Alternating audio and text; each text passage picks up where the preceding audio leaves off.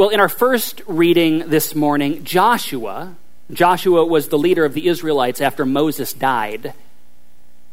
Joshua tells us that we have a choice to make. Right, there are so many voices out there calling for our attention. There are the attractive voices presenting us with so many opportunities for worldly advancement. And there are the oppressive voices convincing us that we have nothing to offer. Whatever the voice, all of these voices want us to believe their lies. They want us to follow them as lords of our lives. And our Bible readings today, whether it is Joshua or whether it is Jesus, the Bible tells us there's another way. We can choose another way. Yet, of course, faced with all of these choices, we can become overwhelmed. Right? The, the anxiety that we feel in having so many things to choose from. Right? Which are we to believe? Which voices do we believe? We can become worn down. And as we become worn down more often than we would like to admit, it results in us acting in ways that lead us further from the life we are seeking.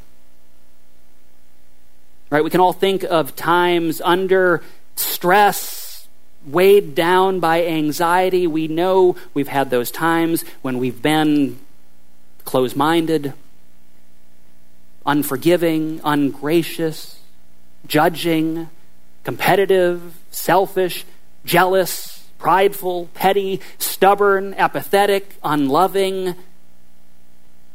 And this is not an exhaustive list. Right? We know what we've been pushed to.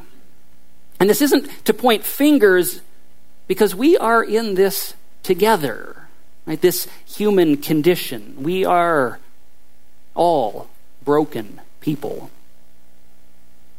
And to use theological language, when we say sin, it is this brokenness that we are talking about. And it is an old, old story. It goes all the way back to the book of Genesis and it continues through the book of Exodus, and then it winds its way throughout the whole Bible. The Bible is the story of how we keep messing things up.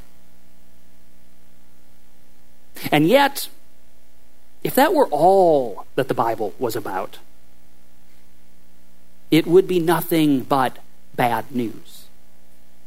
And frankly, we don't need the Bible to tell us how we keep messing things up. We have those reminders all around us.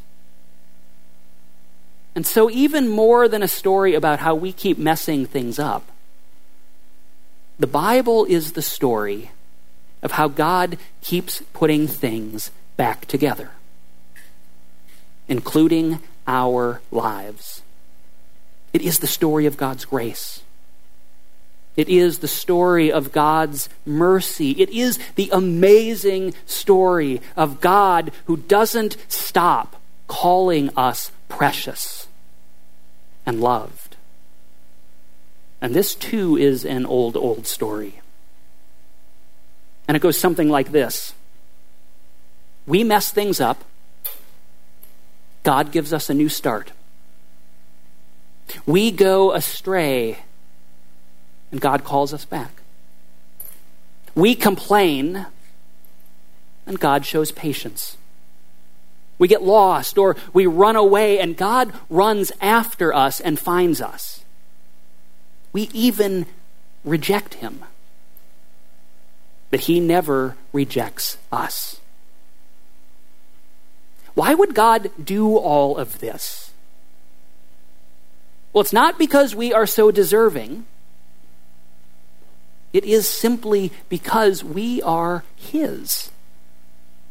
God looks at us and He knows we have such a hard time. which is why he won't give up. He will never give up on you. And so maybe you shouldn't give up on you either.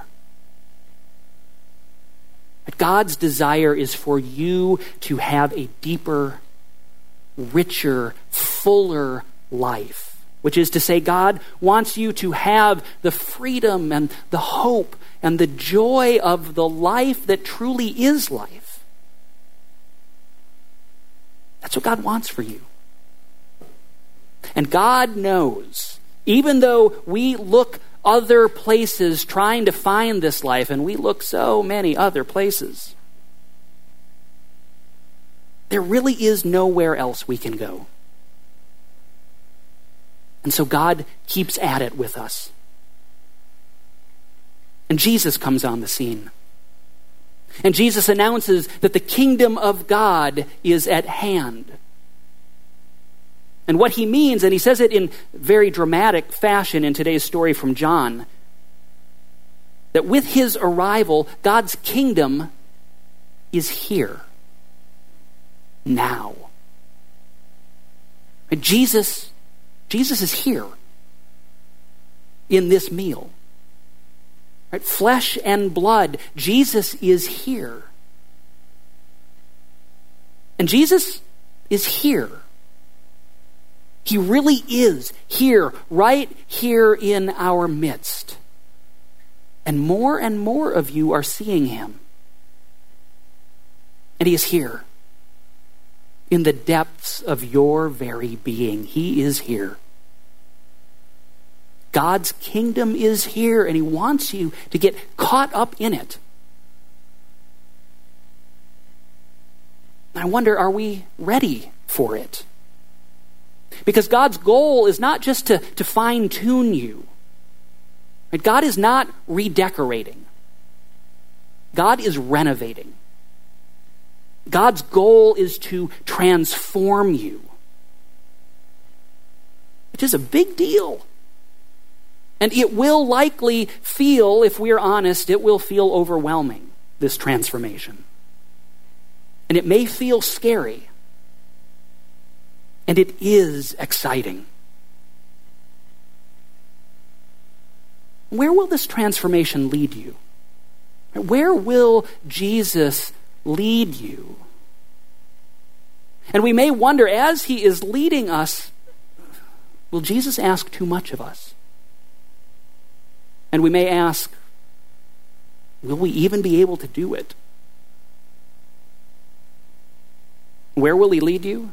Jesus is going to lead you to great places, places to which you can't get on your own. And what will he ask of us? He's going to ask a lot. And will we be able to do it? Well, yes.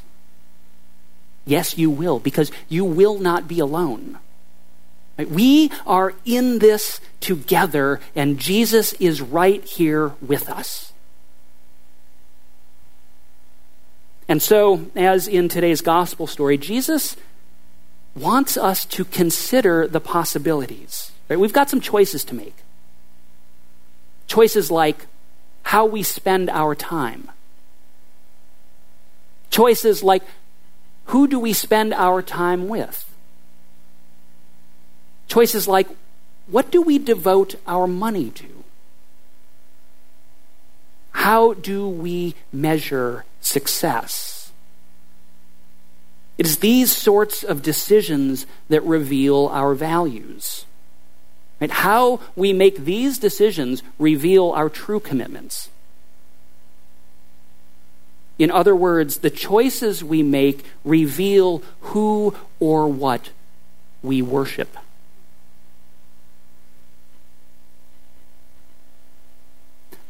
Are you ready for even more? Are you ready for the life that truly is life? If so, Choose this day whom you will serve. Amen.